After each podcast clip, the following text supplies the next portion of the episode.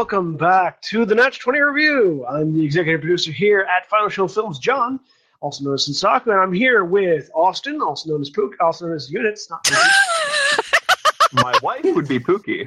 yeah, Austin, also known as Uknits, We swap personalities. uh, and Holly, also known as Pooky, Hi. and Katie, also known as Otter. Hello. Ah, words. Um, Way to talk, John. yeah, I know. I'm I am the, I am the master at talking. Um, Well, Anyway. you do so much of it. I know. Get a lot of practice. Uh, so, uh, we are the National Review, as I said previously, and this week we are starting uh, a month of our uh, classic baseline board games. What that means is for the next several weeks, we're going to be reviewing old games that we refer to a lot when we're referring newer, when we're reviewing newer games. Uh, things like you'll often hear us whenever we're talking about card games, you'll hear us talking about Magic the Gathering. Whenever we're talking about board games, you'll hear us talk about Monopoly or Risk, uh, or on occasion chess or checkers. Uh, so basically, for the next few weeks, we're going to be going back into tabletop board gaming's history and reviewing, sort of uh, with with a mind of mind for the future, these older uh, classic games and seeing how they stand up to a current review sensibilities, and also sort of getting a baseline of quality for what we consider these older games to be. Um, now, these are going to be games that some of us have played a lot of, some of us have played not a lot of, uh, and just as it is, just as it is normally when we go through these with a, with a panel of four.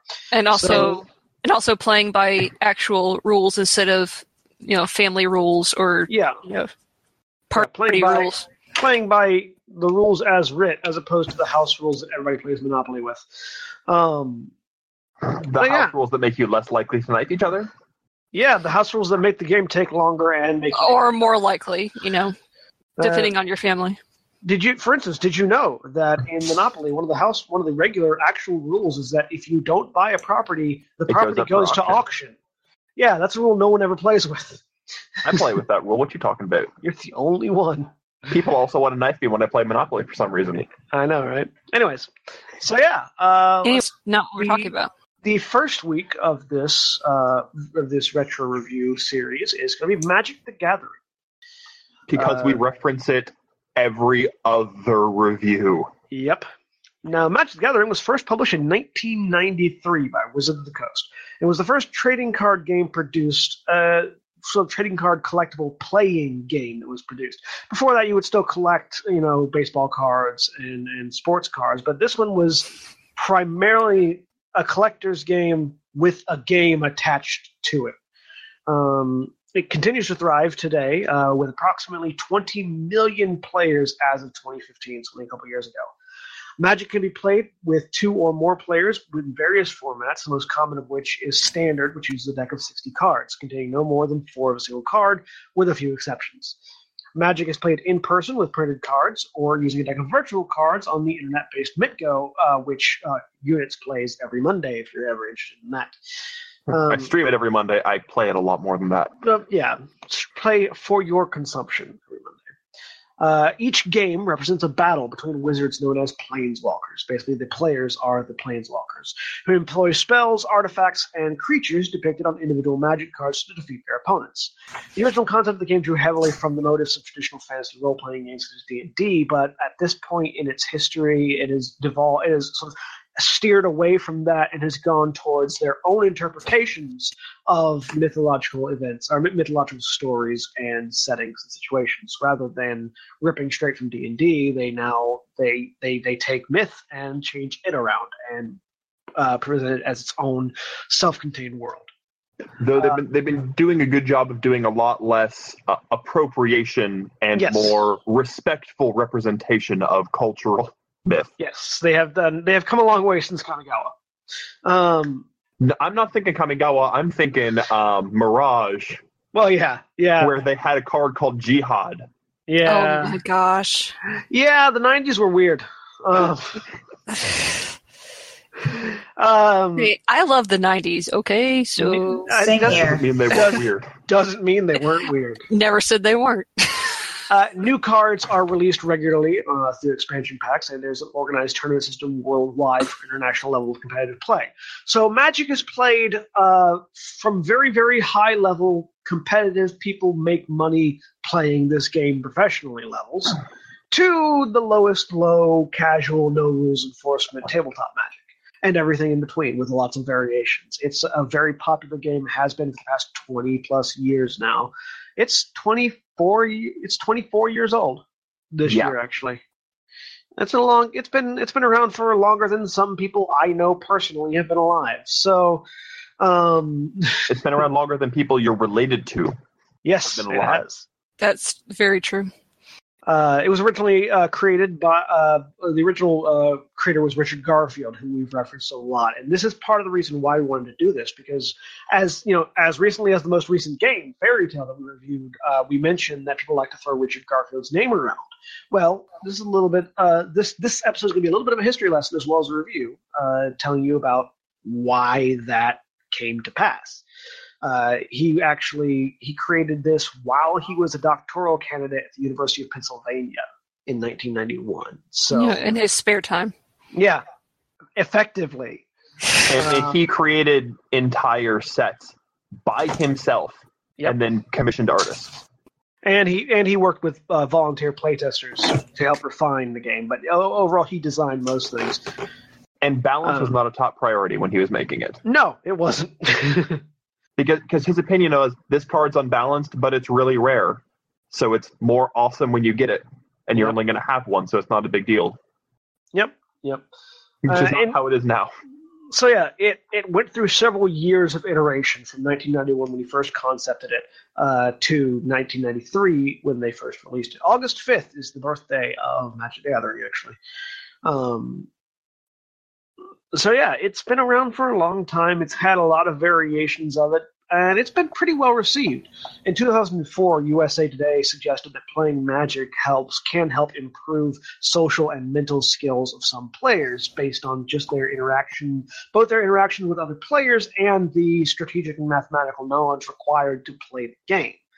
Uh, there are there's also uh, several psychologists use magic as a way to connect with younger kids who are more familiar with that and as a way to open up a dialogue between them and others. As a matter of fact, the charity organization Take This was founded by one such psychiatrist who used Magic the Gathering as a way to open up, as a way to get his uh, his teenager and younger uh, patients to open up to him and to communicate with him on a on a more human level. Uh, over the course of its years, it has received uh, several awards, including the Mensa Select Award, uh, the Origins Award uh, for Best Fantasy or Science Fiction Board Game of 1993, uh, and many, many, many more. Um, yeah, it's it's won collectible card game expansion of the year several times in a row. Uh, it's it's a well beloved game and it's been around for a while, and there's a reason for that. And so now we're going to get a little bit into the more gameplay aspects of this. A game of Magic involves two or more players who are engaged in battle, acting as planeswalkers, as we said earlier. Each player has their own deck, referred to as a library, of uh, either one previously constructed or made from a limited pool of cards, depending on the event that they're playing. A player starts with the game with 20 life points and loses the game when their life total is reduced to zero. A player can lose if they. A player can also lose if they have to draw a card from an empty deck. In addition, some cards specify other ways to win or lose the game. There are many. There are there are many sort of alternate win conditions. Uh, some cards that say you win if you play this card twice in a row. If you play this card more than once. Other cards say you win if you have this and a selection of other cards. Um, these come up. These these kind of sort of alternate win conditions tend to come up about once every other set. They Once a year, be- typically, Um, which is it- once every four main sets. yeah, or well now, previously too, but yeah. Um, Well, they're they, they come up fairly regularly. comprised of two Yeah. parts. So We'll get to that later. But they come up fairly regularly as alternative ways to win the game for people like me who like to make weird, interesting, janky decks. and and they rarely affect high competitive play. Rarely, rarely, if ever. I think Approach of the Second Sun is the first one to do so Yep. since like a while. Yeah, it's been a while. Uh, Richard Garfield originally stated that uh, two of his major influences in creating Magic the Gathering were the game's Cosmic Encounter, which first used the concept of normal rules that could sometimes be overridden, and Dungeons and Dragons. Uh, the Golden Rule of Magic states that whenever a card's tech directly contradicts the rules, the card takes precedence, which sort of is a way to help keep players from getting too bogged down in rules discussion, because if the card says it does a thing, it does the thing, regardless of what the rules may have previously indicated. Uh, players begin the game by shuffling their decks and drawing seven cards. Uh, they then can choose to mulligan those cards, which is actually the term mulligan comes from golf, but uh, basically means you get to you can shuffle that, that hand back into the deck and redraw uh, another card, a number of cards, one less than your previous hand, with a few exceptions. Uh, there are alternate mulligan rules, but that's the standard one. Um, they draw one card at the beginning of each turn, except for the first play, except for the very first player if they're playing uh, one v one, uh, and then they alternate turns, going back and forth, uh, playing lands that provide mana or magical energy, and using that to fuel spells, which can be anything from uh, instantaneous effects to lasting enchantments to one-time sorceries to creatures and artifacts and uh, a, ver- a wide variety of other kite are card types. But in general, the three basic card types are uh, instants and sorceries, lands, and creatures. Um, Well, permanents because artifacts and enchantments are Yeah. also Yeah. things But, that uh, stay on the board, things that produce mana, and things that do something once and go away. There you go. Um, yeah, and you go back and forth until one of you has won the game through one of a variety of things. Typically, reducing life total to zero, occasionally reducing your deck, your library to zero, and then even more occasionally, alternate win conditions based on cards. I mentioned earlier uh, that sometimes you'll start with pre-constructed decks, and sometimes you'll start with decks that you've created from a limited environment. Uh, so there are a variety of ways to play Magic, and these are divvied up into constructed play and limited play. Constructed play is any sort of format in which you come to the game with a deck that you tooled around with and created before you ever arrived at the location. Um, these are standard, modern, uh, vintage. Basically, you have a wide variety of cards to pick from, from whatever is legal in that format. You take the time to gather the cards you need, the cards you want, the cards you really like, put them into a deck uh, between 40 and 60 cards, and sometimes 100 cards, depending on if you're playing Highlander or Commander. Um, bring them around and play from that with all that information known. The other type is limited. This is going to be draft, uh, which can be the kind of draft that we've talked about previously, where uh, you have a selection of cards, you pick one, pass it around, and continue to pick one card as you pass until everybody's done that. Uh, sealed uh, games, which so Magic cards kind of booster packs. Uh, a sealed event is one where you have four or five or six booster packs. Open them all up and see what you can make from that. And and th- Derivations on that. and then derivations two. those two, but those are pretty much the only two limited versions you can have. Um, and typically, you construct, like I said, uh, in constructed, typical deck size is 60 cards. In limited, typical deck size is 40 cards, combination of lands and spells. Within the game of Magic itself, uh, this is a little bit slightly mechanical, more flavor. Uh, you play with Magic with with a combination of five colors: white, blue, black, red, and green. These uh, these five colors indicate uh, not only what kind of effects you're going to receive, but also a little bit of the flavor of the world that's being created. White is the color of order, equality, righteousness, healing, law, community, peace, and light. Uh, they- Not it also, good. not good. Equality, righteousness, healing, law, community, peace, and light. There's a specific that that, is that is specifically called out. Um, white straight typically typically white cards revolve around smaller creature with the ability to create uh, creature tokens, which are not card cre- not cards but creatures. Little complex there. Um, and they tend to result, revolve around removing it, removing uh, obstacles peaceably, kind of air quotes, uh, not necessarily destroying them, just making sure they get out of the way. uh, and defense oriented strategies. Blue is the color of intellect, reason, illusion, logic, knowledge, manipulation, and trickery, as well as the classical elements of air and water. Uh, it typically blue is my favorite color in that it it emphasizes modifying the way the game plays.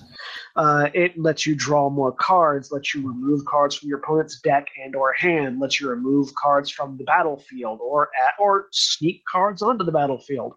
Um, blue sort of when you play with the blue color, you tend to come at a game of Magic sideways.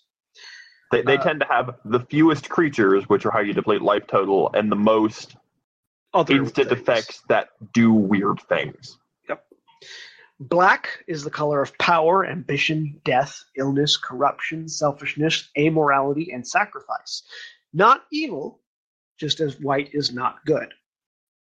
Um, black tends to be more aggressive. It tends to want to attack and destroy creatures and your hand. Uh, it also likes to. It also cares about the graveyard. Whenever a creature is destroyed or a spell is cast and uh, and resolves itself, an instant or a sorcery, um, or an enchantment is broken or an artifact is broken, they go to the graveyard. And black likes it when things are in the graveyard because it can manipulate them, it can bring them back, uh, do other things with cards that are in the graveyard.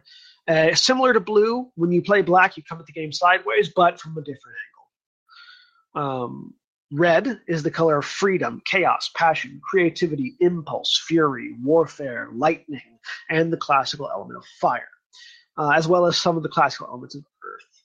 Uh, red typically favors aggressive uh, aggressive action. Unlike black, they are very straightforward. Red wants to hit you in the face as hard as they can, as often as they can, with as many creatures as they can, and with occasional spells that also hit you directly in the face. Um, red red is the most straightforward of colors. I feel. That sounds like fun. Yeah. Um, green, the final color, is the color of life, nature, evolution, adapt- adaptability, ecology, interdependence, instinct, and indulgence. Also, some classical elements of the earth or nature.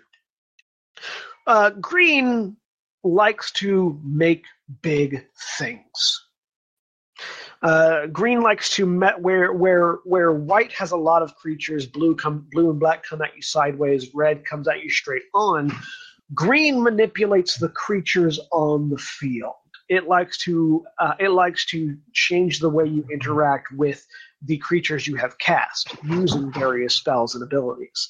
Um, this is often achieved by making smaller creatures larger, making larger creatures even larger, or occasionally, when interacting with blue, making creatures smaller. Um, they like to play with the rules of destruction and death and keeping creatures around for longer than they should be and making it harder to remove them. And then within those five, there are multicolor cards and colorless cards, each of which have their own variety and flavor. Typically, colorless cards are artifacts, um, although there are things like the Eldrazi and certain lands that are also considered colorless. Um, that's pretty much the full extent of establishing the game. There's also a lot of rules, but we could be here for days Yeah, I could. trying to explain all There of this. could be a whole series of. That's sort of the. there are series of podcasts. I know there there are. are. I, I understand. That's why I said it. that's sort of just the top-down view of the game, as as as limited as we could make it a top-down view of the game. If you want to know more in-depth details about rules, interactions, or suggested methods of play, there are dozens of podcasts you can listen to that will be very good resources for that. Limited resources being one of them. The Judge Cast, which is a podcast where uh, uh, Magic the Gathering judges, people who go to events and, and, and actually regulate these tournaments, uh, sit down and talk about rules, interactions, and interesting things that are happening on the mechanical level of this game. And then there there are even podcasts that talk about flavor of the of the sets, talking about you know the stories that are being told with these cards and with the narrative novels that happen around this set.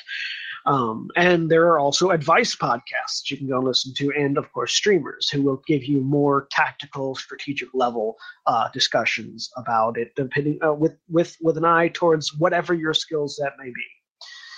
Um, as for us, now that we've talked about the sort of rules and setup of the game, we're going to talk about our own experiences with it. Uh, starting with Austin, with our with Austin, what was your first experience, your first impression of Magic: The Gathering, if you could remember that far back? It was a while ago. Um, I first started playing with actually. Um, I had a friend who was really into Magic, and he thought I would like it because I'm a very competitive person, and I like the sort of high strategy games. And he bought me one of the dual decks, uh, the Knights versus Dragons specifically, uh, that came out back in. It was the set before Mirrodin Besieged. It came out between Mirrodin Besieged and the set before that, and it it's a game that just because you know the rules doesn't mean you have any idea how to play. There are so many layers of complexity. There's so many layers of the rules and rules interaction and understanding how, you know, what's a state based effect? What's a replacement effect? What's a trigger? So, um, do things trigger? Just worth worth noting that would be Scars of Mirrodin block. Yes. Uh, the the first uh, Scars of Mir- specifically Scars of Mirrodin was before Mirrodin Besieged So Yes. that yeah, it came out between those two. 2010, so seven years ago. Yes. Um, and I, I mean, I've read through a lot of the judge rules, and I've considered taking a judge test. Um, haven't gotten around to it because busy. But um, there's so many little layers of rules and so many things that it can work, and that's it's not a good or a bad thing. It's just the way it is.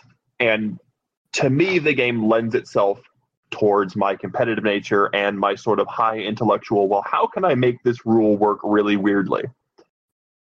So, yeah, first impression is that there's so much more to this game than just the rules and just the basics.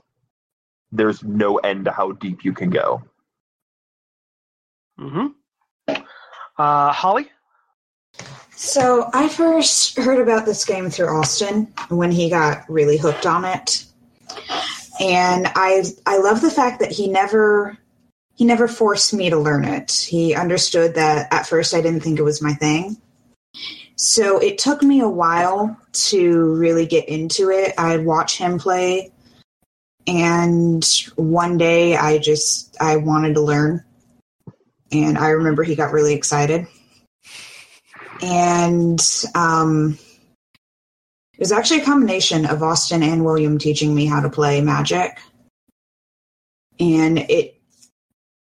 I thought it was going to take longer. Um, I was kind of scared of the game at first because I thought it was going to be a lot more complicated than it actually was, and it is complicated. But I feel like once you once you get a good grasp on it, you're able to pick up on things easier.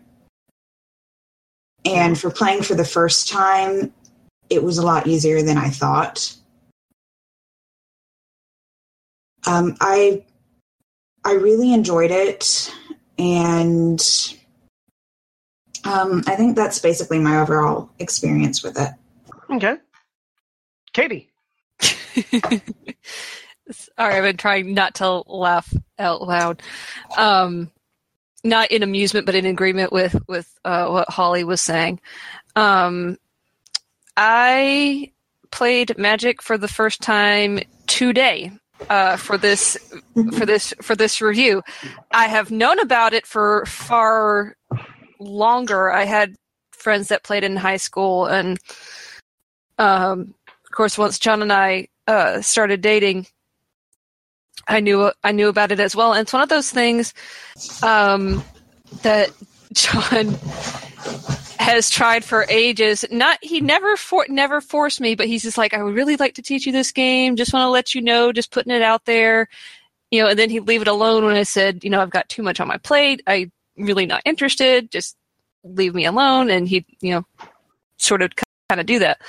Um, but um, my first because I really with I know enough about like like Holly was saying like the world is so seems so deep. It just feels like you know sitting on the edge of the Grand Canyon you know because like there are people who are so Mhm. into this and there are people who like you know like john was saying you know this is their you know this is their thing. This is their you know you know you know this is their hobby. This is their go-to which is fantastic but you know when you're somebody that's on the outside that wants to get in you feel like you know like you know jumping into the deep end of the pool i'm mixing up metaphors all over the place you know jumping into the deep end of the pool for the first time you know when where all the big kids are you know and it's just it's a little bit what i'm saying is it's a little bit daunting.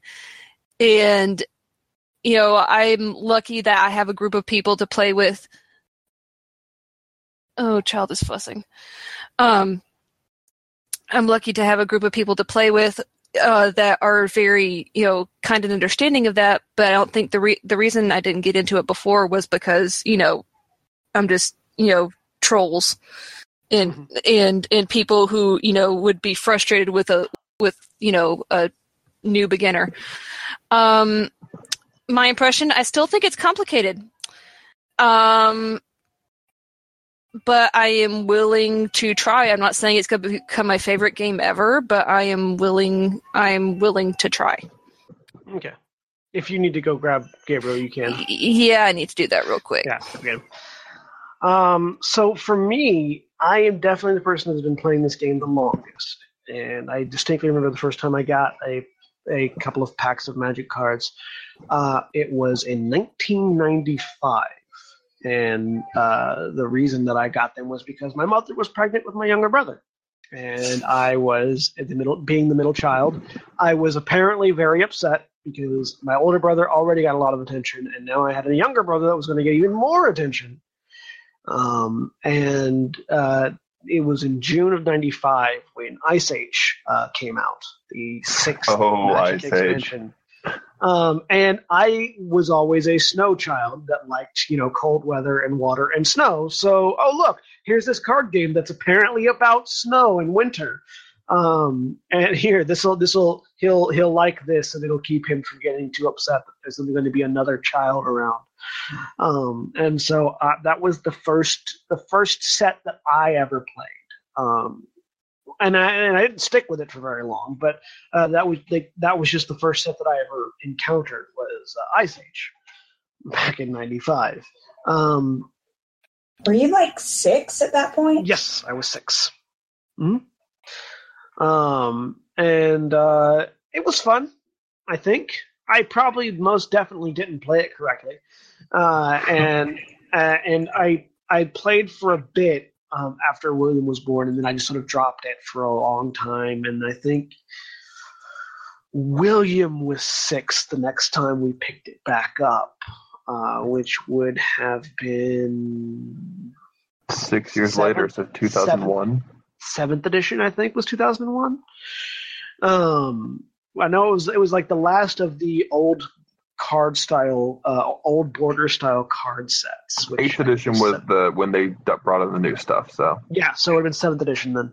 Um, but yeah, so that that to, to to explain what I'm referencing here, uh, Magic cards have had a different border change. They, they they sort of changed the look of the cards in general in about 2001. Um, they went from having they used to be uh, slightly larger cards with white borders to being slightly slimmer cards with black borders, um, and uh, sort of just in general make, giving themselves a more cohesive art style. That was roughly around the time that they decided that they wanted to go into more um, independent, uh, like our universe mythos and such, rather than stealing from other people and appropriating from other people. Um, and uh, so yeah, I've been so 2001 was when I started playing Magic again pretty regularly.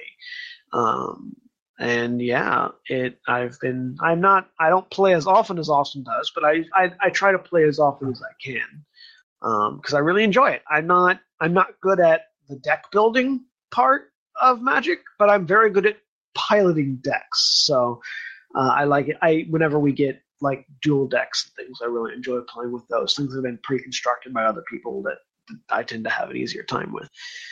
Um, yeah, so I have.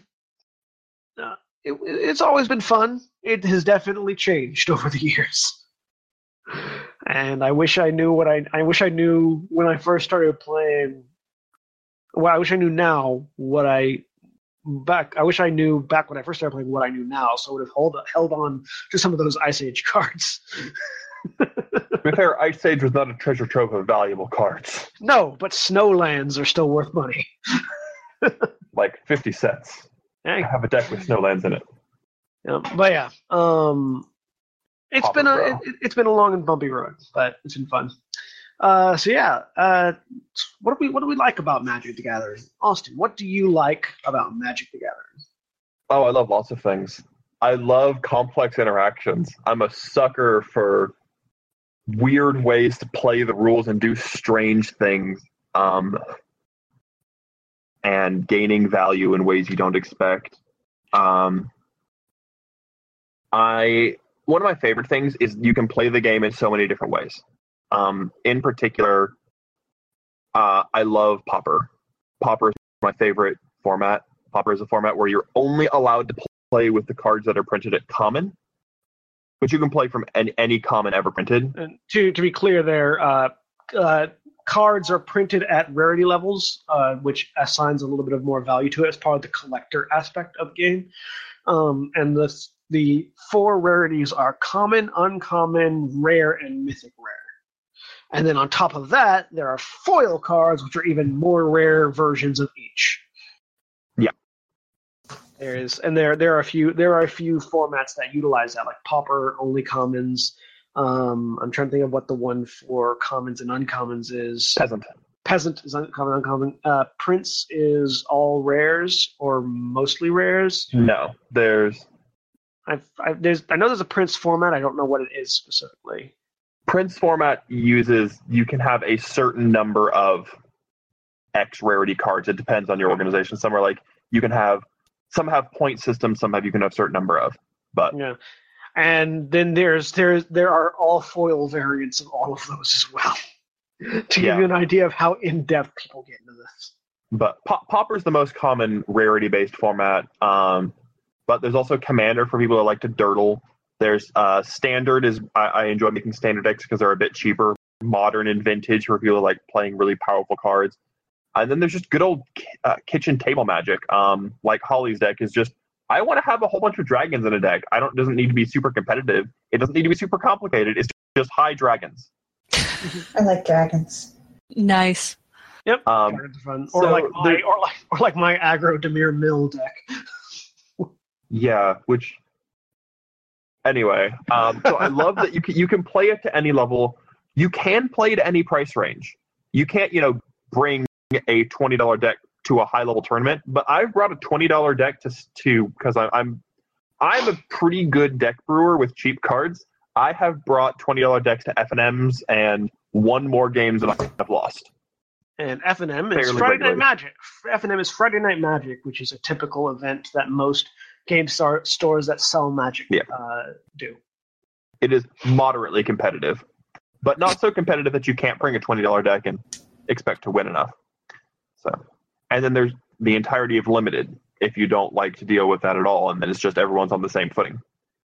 So I love that you can play to any level. You can play to any competitiveness. There, there's something in Magic for every level of play. Uh, Holly, what about you? Uh, I am an options person. I like to have options. I love that you. Um, I love that you can customize a deck, like how I have my dragon deck. And, And what? for, lis- for listeners at home, uh, if you have a deck that's comprised entirely of one creature type, it's typically called tribal. See, I didn't even know that. Yep. Dragon tribal. new. Um, but I I love it because that's what really pulled me in. Was you know the the game's okay, but you can kind of mold the decks to what you want them to be. And I love that. I love going to stores and hunting down different dragon cards, looking them up online. I know Austin uh, loves foxes, and he has a fox deck, or he's working on one. You don't say. There's not Yeah. a lot of Fox tribal support, unfortunately. I have a I have a vampire commander deck, and it is insane. All commander decks are insane. To clarify, It's true. It's true. Uh, I think that's that's the big thing that I really enjoy about the game, and I also enjoy just and how many people are into it and how many different types of I, I don't know what these are called like the different sets that come out Expansions. thank you Yeah. i love all the expansions because there are a bunch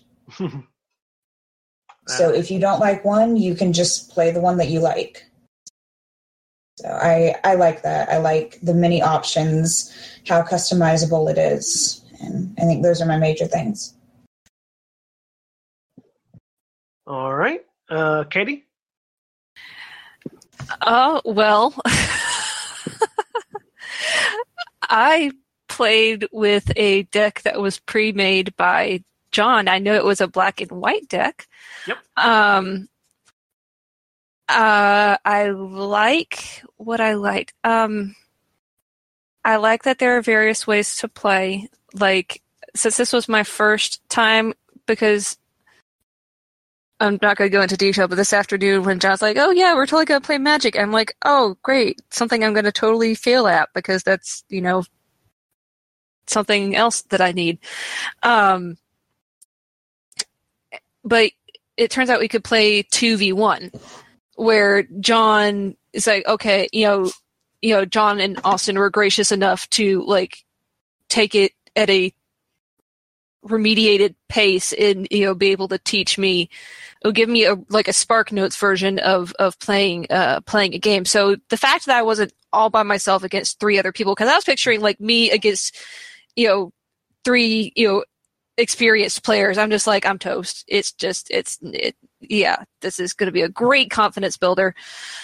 Um i would like to be able and my husband does not need to go crazy with this um because he will uh, I would like to be able to customize my own because I like the idea of customization, and I I can hear from you know John and Austin talking you know that they like you know the detail stuff. I kind of like I I see this as my approach, the same approach I'm taking to um crap. Fantasy age uh D and D um where I want to, you know, very I I want, you know, I don't I don't need lots of like complicate I don't complications um not uh complicate equations and things like that. You know, I don't need to stack, you know, anything. I just want to build something that I like. And I was like, okay, I'm going to set you on fire. Boom, I set you on fire. You know, that's why I said, you know, the red sounds interesting because, like, you know, I want to punch somebody in the face. Okay, I'm going to punch somebody in the face red is awesome you know that's you know i'm a very direct person. Like you know i'm watching john and austin and they're like you know you know three two three one four you know you know tap tap concede da da da da. I'm like just show show me which card you know is going to like just attack this person. You know that's that's what i want. Uh so i like that there's variety. I like that um there are be you know that there are ways to play and enjoy it um, without having to be terribly good at it. Um, and I like that you can kind of choose your level of um, uh, like with anything else. Kind of fandom is the wrong word, but like how much level of investment? investment thank you um because i'm like that's that's a noun and that's the wrong word um you can choose your level of investment. Like you know like you're saying you know you can choose to invest a lot of time and money into it or you don't have to. You can play with your friends. Like i'm really interested in playing holly now because uh, partially because i want to see her dragon deck because that sounds awesome. And like she and i are she she and I like just seem to have a very similar you know gameplay, but I haven't had a chance to play with her, so that I would be interested in doing that. So, um, I like I like it, but I'm not going to go all whole hog into it, John. So, just letting the public know, like if he's trying to. if he's kidnapped you and locked you in your room with a stack of magic cards This when I start getting phone calls from people. And No, no. I'm on a watch list now. John is very kind. He is just very passionate about things he enjoys, and he wants me to enjoy them as well. And you know, we have different levels of investment in different in different uh, um, areas of life. So don't put him on a watch list. Uh, I'm okay.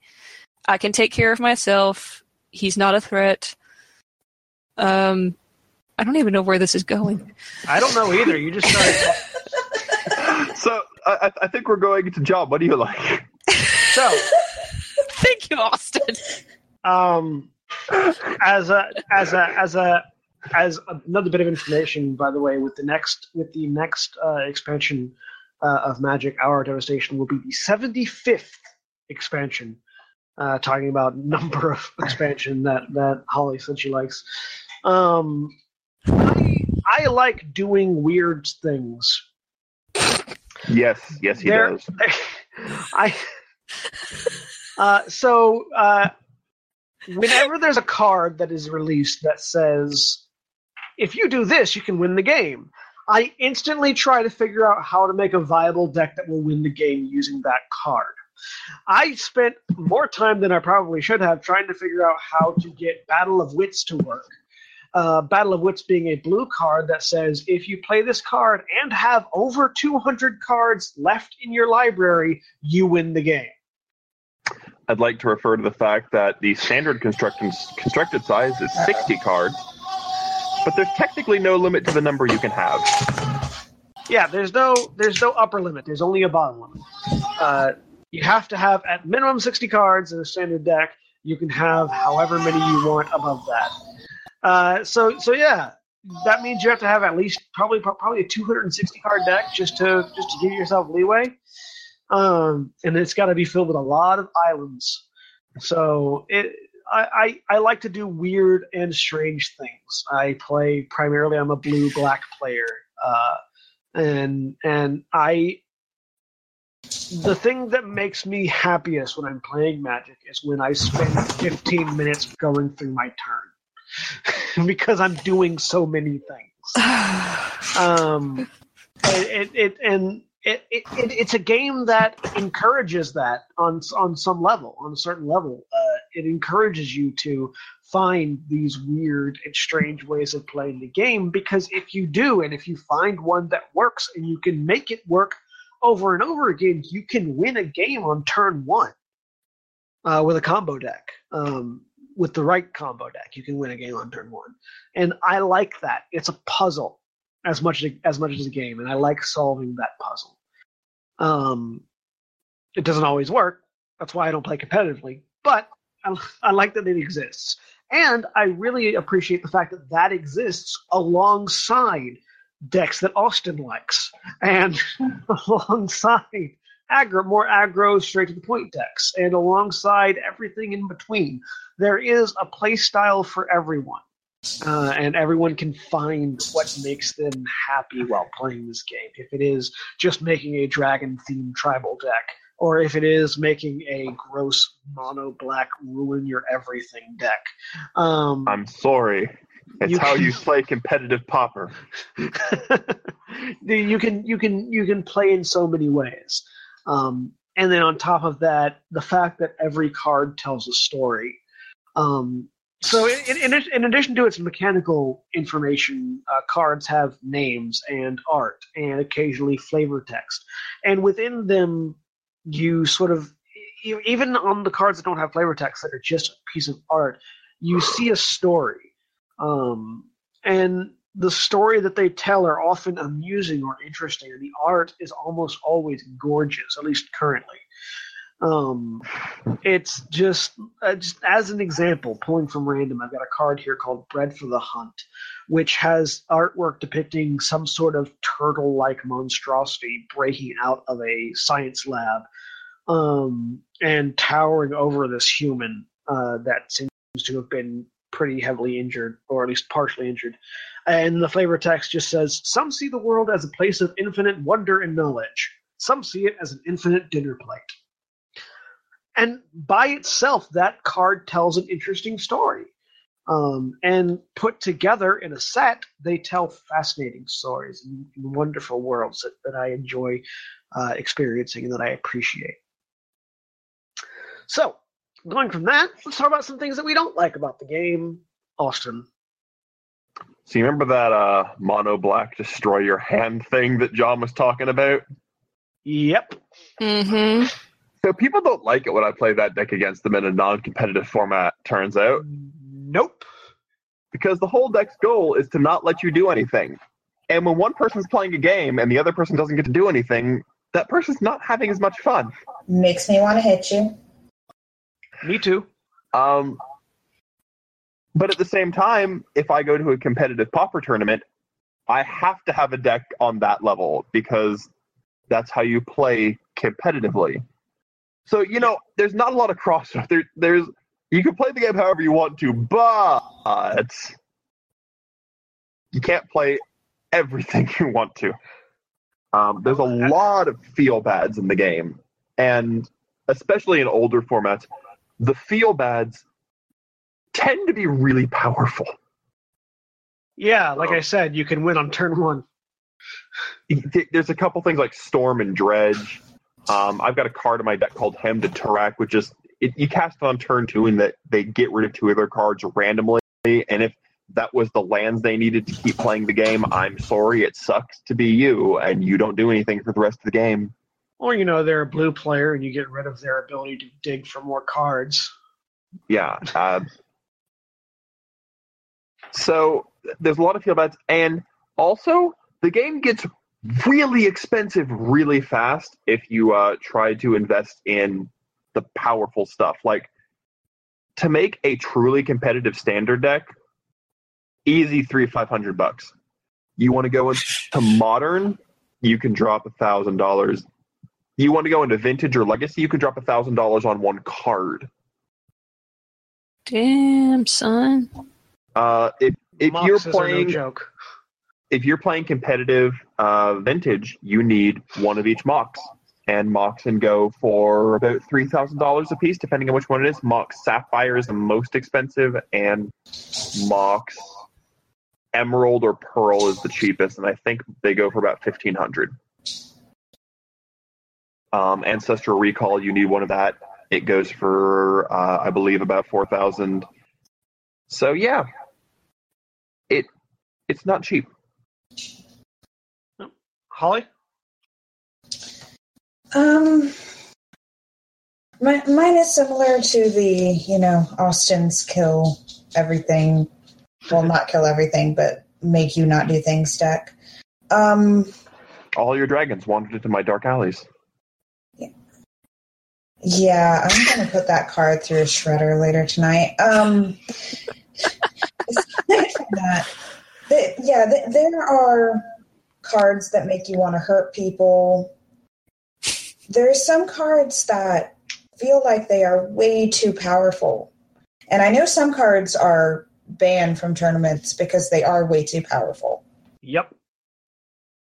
But it just doesn't feel like a very even playing field. And I think that's the one thing that bothers me. It's also what makes it so intimidating to new players. Yeah. Yes. Yeah. When I'm like, okay, you attack, I block with uh, this artifact creature, I then sacrifice the artifact creature. Creature it goes to the graveyard. Okay, I've got two triggers on the stack to create servos and a separate trigger on the stack where you have to make a choice whether or not to take damage or it go back to my hand. Then when it goes back to my hand, um, I've got a separate trigger because uh, you know I made this creature indestructible, etc., etc., etc. Yeah, and like I mean, even after you doing all that, my my head is spinning.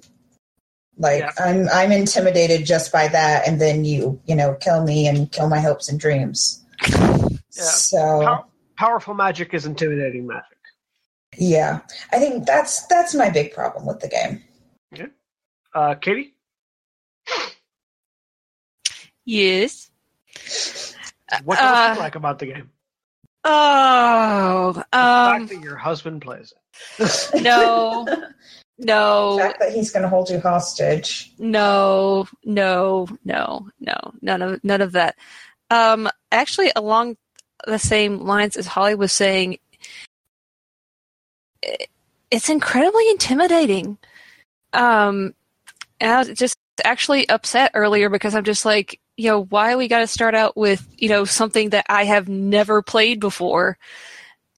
This isn't fair. It's going to be three against one. It's it's just intimidating uh, prospect, you know, when you know absolutely nothing about the game, but you know,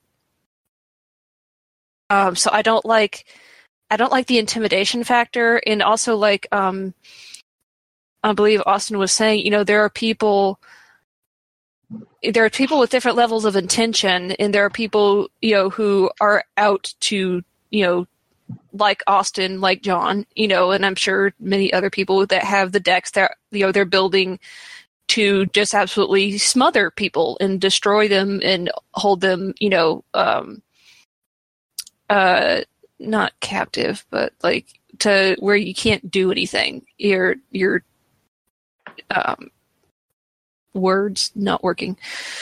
Uh, paralyzed. Thank you. Um, but um, so I don't like the intimidation factor. I don't like the fact that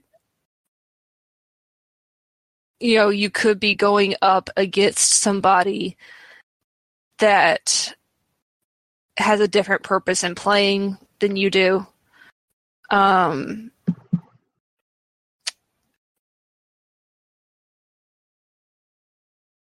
I'm basically because I'm a competitive person, but I'm like a fun competitive person. I'm not like a serious competitive person. And when John was talking about the taking 15 minute turns, I could absolutely not play against my husband. There are a myriad of reasons. there are a myriad of reasons why I would never play against John. You know, because I love him and I want our marriage to continue and live a long, happy life. Um, but I understand that. it, but also because it absolutely drives me nuts when people take way too long in 15 minutes on their turns. Like, oh, I did this, so I could do this, and then I did this, so that affects this, and I attack this, and you get this. Notice how much you know technical my my terms are. You know, Yeah, I wasn't. I wasn't kidding on the 15 minutes part either. There are. I know you're not.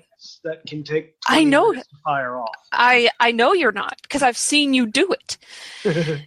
and that just it's a it's a lot to keep up with and b it's just like you know getting like the when you have the last uno card before you can get uno you you get the draw somebody puts the draw four on you. It's just like that ah. level of betrayal.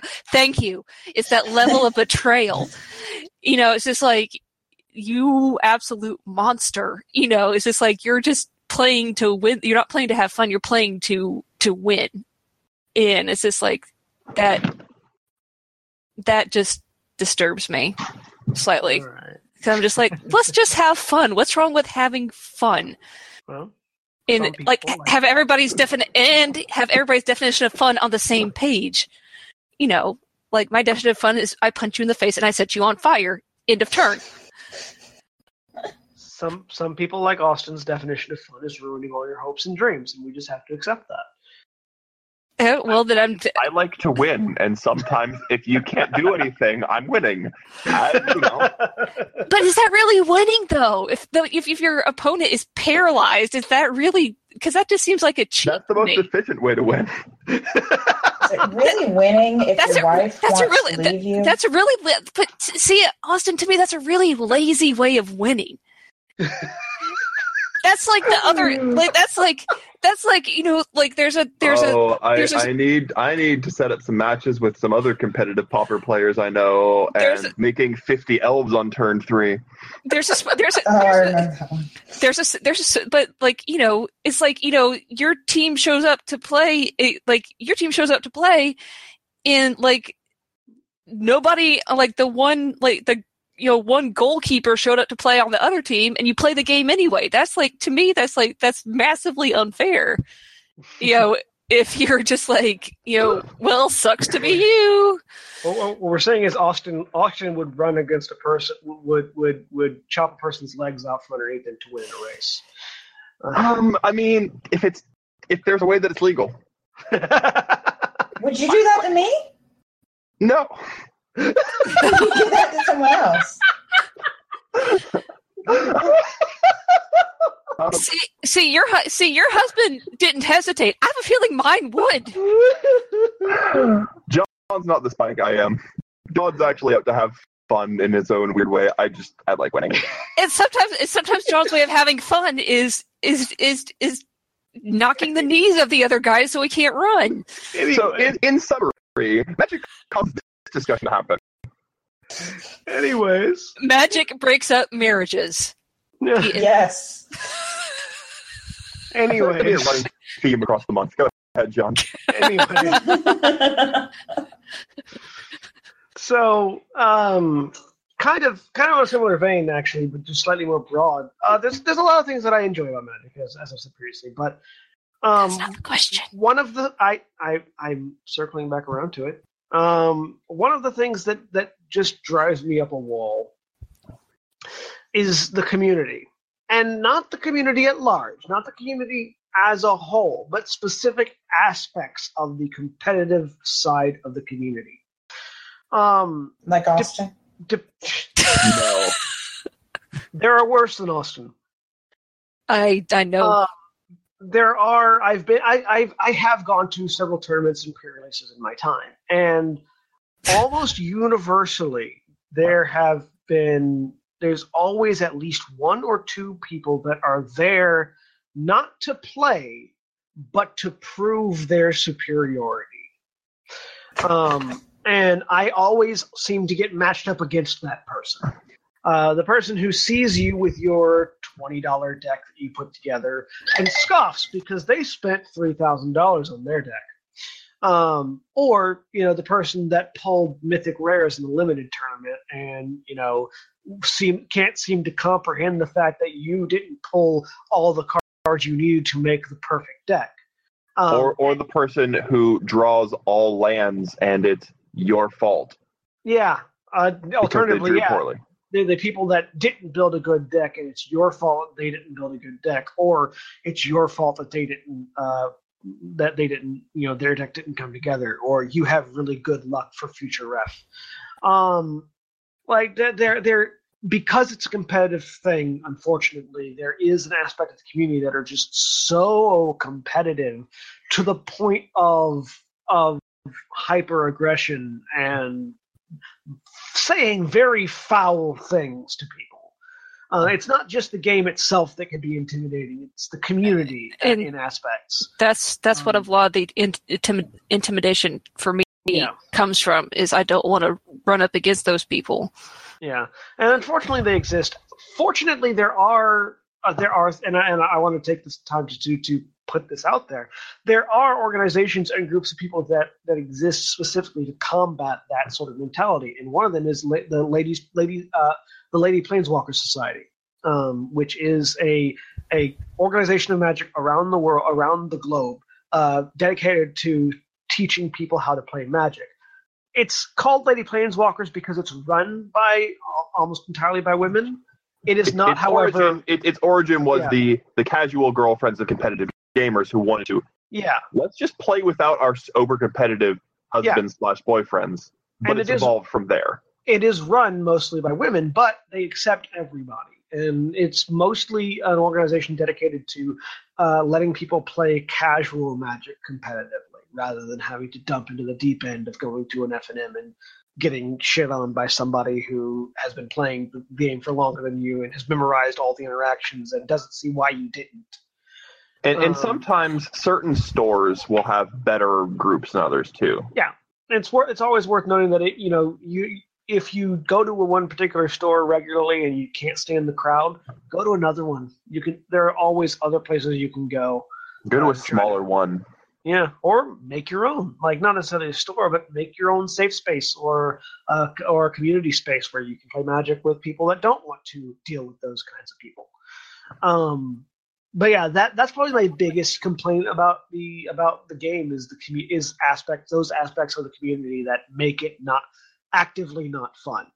Because e- e- even though I do like to do the 15 minute combo deck things, I try to play decks that don't take away options from my opponents. Right. because even because like my favorite kind of deck is a mill deck, which is a, a strategy that makes the opponent discard their library into their graveyard. But even though I'm doing that, you still draw cards and have options to play. And quite often I leave myself open to assault from every other angle in doing so. Uh, but I don't stop you from playing. I just make you play faster. Because your because your goal is for peop, other people to enjoy the game and want to play again. It's not Yeah. to. That's your that's your goal. And unfortunately, there are just people not only in the Magic community but in every community that are just their entire self worth is built upon that one specific thing. So Yep. you know, That's why I have multiple different decks depending on how competitive I need to be at the time. And all of them are way more competitive than they necessarily need to be. Probably. So yeah, so that's for me. Um, so yeah, that's essentially like so like uh, let's talk about mm, uh, price and marketing for a minute. Austin, you know this a little bit better because you play so much. Um, f- for for someone to play as often as you do, if they weren't as good at the game as you are, which legitimately Austin is very good at the game. Um, how much would would you say an average person playing as much as you do would have to pay to spend? Uh, um, I, I play a lot of the Magic Online, and there's something called Going Infinite in Magic Online. If you get good enough, you can make enough in prizes to continue playing playing for drafts. Um, I typically end up putting about five dollars in a month to keep playing, if that. I don't haven't actually had to pay any money out for the past couple months because I've gotten really good at Amonkhet. Um, however, starting out, a draft is twelve dollars. A sealed event is twenty four dollars. Um, building a deck that you can take to an F and M is typically around fifty dollars, and standard rotates every couple of years, and you need to change out your cards. Um, so to play like a draft a week, if you're just starting out, you're typically only going to win one, maybe two packs, and it, I mean, you typically only pull a couple. If you pull a couple bucks in cards, like rarity wise, that's great, but you end up paying twelve dollars for a draft that you've won five dollars of prizes in. So it's costing you seven bucks a draft. You do that twice a week, you're looking at fourteen bucks a week. That adds up real quick. Now, to be clear, the reason why drafts are twelve dollars a draft is because you're paying for the packs that you Yeah. are putting in, uh, and a pack of a pack of magic cards took about four bucks. Yeah. So you're not you're not getting shafted on the on the uh, price end of it just for going to a draft. It's just that if you like to draft that often, it's going to cost you a lot. Yeah. And and draft prices vary. I actually know a place that does drafts for ten dollars. Um, the prices are lower end because you're only paying ten dollars for the three packs. You're actually getting the packs cheaper than if you bought them off the shelf. Yeah. Um, so results results may vary, but um, the, it, if you play it casually, it's probably about as much as an MMO subscription. If you play it a, a lot until you get good enough to make good prizes, you end up investing more money than I think you realize you will. Yeah, it's very easy to lose track of how much money you might put into this game, and by design, to be fair, like that's the intent. Um, uh, you, you it is reasonable, however, to spend 20, 50 bucks a month on uh, on this game if you get into the hobby. It does tend to be a little bit more on the expensive side because in addition to getting you know, eventually the way it works is you buy your deck and you buy your cards, uh, and then you have to buy singles to spruce up your standard deck. And you have to buy card sleeves. Uh, then you have to buy dice or counters to keep track of certain aspects of the game. And you have to buy a, There's a lot uh, of accessories that you don't quote unquote need, but You have to buy a deck box. And I'm saying you have to. I'm saying that's the mentality, not not the necessity. But um, you do have to buy sleeves if you're playing professionally. But it, it it's not hard to drop a hundred bucks on your first F and M by accident, and Yep. that's a lot of money to drop on your first F and M that you're probably going to lose horribly at. Yep. But uh, there are there are there are resources for managing your magic economy. uh, that you can find. Uh, we've we've named a couple of podcasts previously. I'm sure there are even more that talk about sort of maintaining equilibrium monetarily. There's an entire podcast dedicated to building decks for under twenty bucks, yep, and they've got decks in almost every format. So yeah, uh, it, it can be an expensive car. It can be an expensive game, but uh, if you find satisfaction in it, I I personally think the expense can be worth it. Um, and like like Austin has, if you get good enough at it, you can reduce that cost. Um, so yeah, that's been Magic the Gathering. Let's talk about our final opinions and review scores. Starting with Austin. I can't not give this an A because I constantly want to play it. and I play day, it all yeah. the time. Um, I I just can't not give it an A. As many faults as I have with it, I love the game. I love the. I, I I love playing it on every level. I love playing constructed. I love playing limited. I love playing casually. I love playing competitively. I love seeing, like, even when I'm playing as a deck that's just merciless and rips you apart, I love the intellectual exercise of, okay, how can I engineer my deck to stop this? How do I stop an unstoppable force? So, straight A. Yep. Holly. Uh, I have to agree with Austin. Um, I can't not give this an A because I also like I've really gotten into it. I want to play it all the time. I love this game. And again, for all of the faults, for all of the crazy decks, and no matter how many times I get killed by Austin's deck, I still want to, you know, crush him. So, All right. so I have to give this an A. Katie. Mm. Um, I'm gonna I'm gonna break since I am very much not familiar with it. I I I can't give it an A. Um, That's fair. I like it. Uh, I would play it again, though I would not be the person that's like the, you know, the the very excited puppy going, "Let's play, let's play, let's play, let's play." Um, B. I'm gonna go with the B. I'd like to play again. I'd like to. I'd like to learn more. I know it's fine. Mhm. Uh, I'd like you know. I'd like to learn more. Um, but it's not going to be my first choice probably. Okay. So, to accurately sum up my feelings on Magic takes a little bit. And I'm not going to take all that time, but um, while You're not going to take 15 minutes. while I have certain issues with aspects of the community, uh, uh, the community as a whole is fantastic. Um, Magic and Wizards, the folks behind Magic, Wizards of the Coast, have had a massive impact on our culture as a whole. Um, and it, they, they've had a massive impact on our cultural identity um, and on the cultural identity of many, many people around the world. They have brought together people from all walks of life, all experiences, all backgrounds. Uh, in the common enjoyment of this world they've crafted and the system that they continue to improve upon and improve upon.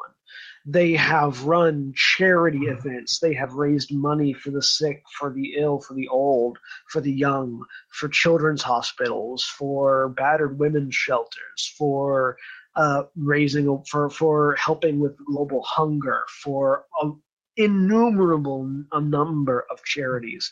They have helped psychiatrists connect with children who otherwise couldn't be reached. They have helped people deal with loss and trauma and all sorts of emotional baggage. They have helped people with basic maths and with social stigmas and overcoming uh, basic faults in their physiology and in their neurology and in so many different ways. This simple fucking card game has helped people around the world.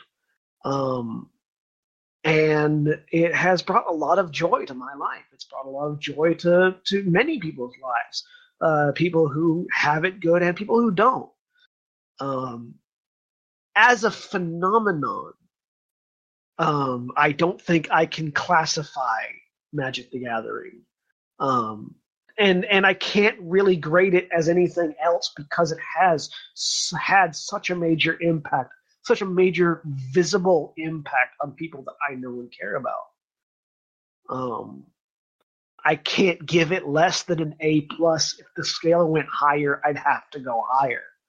Um, because it is it's not the best game in the world but it is the game that has had the most demonstrable of an impact on the world as I've experienced it. And you can't really say more than that about a game. So, so I have to give it an A plus. Are you getting paid by the word? No, I'm not. This is one of our longest reviews. yeah, well, I- it's. I do recall someone saying it was going to be very short. Well. I had hoped it would be. I don't think it's I- been that long. I knew. I knew it wasn't going to be short. I knew it wasn't going We'll, to be. we'll see when it comes we're out in the edit. Magic. I'm For the record, We'll we'll see when it comes out in the edit. But uh, but yeah. So yeah, that's Magic the Gathering, uh, and that is what we compare card games against, and it's a pretty hefty mountain to be compared against. Um, Which is why we typically say it's like Magic the Gathering, or it wants to be Magic the Gathering. yeah, everything wants to be magic. everything wants to be Magic. eh, Everything. Uh, so yeah, this has been Magic the Gathering, and we've been Final Show Films. We produce a wide variety of content every day of the week. You can check us out on our website at finalshowfilms.com. You can also check us out on our Patreon page at patreon.com slash fsfilms. Uh, you can help support us uh, financially there if you'd like. Uh, we appreciate all of our patrons, especially our $25 tier supporters, Chris Comfort and Tonic, without whom we wouldn't be able to get quite as much of the stuff that we get already. Um, thanks to them, thanks to all of our patrons, we have uh, gotten to our $100 a month tier uh, goal on Patreon, which is having all of our podcasts separated out into their own individual feeds. For that, for which we thank you. Um, our next goal is $500 a month. It's going to get us a secondary audio editor, Jack. If you listen to our other podcasts, he's a lovely, a lovely human being. Um, when we hit $500 a month, he's going to come on uh, full time as our secondary audio editor for me to help me keep these podcasts con- under control. Uh, so if you like Jack, at the very least, throw some bucks our way that uh, our way that way. Um, we also like the folks over at 411mania.com. Uh, 411mania.com is a geek culture website that you can go to for articles and opinion pieces on all things geek related wrestling, MMA, uh, music, entertainment, movies, and gaming, including all of our podcasts. So check them out. We appreciate them. We appreciate all of you. And we'll see you all next time. Say goodbye, everybody. Bye. Adios. Goodbye.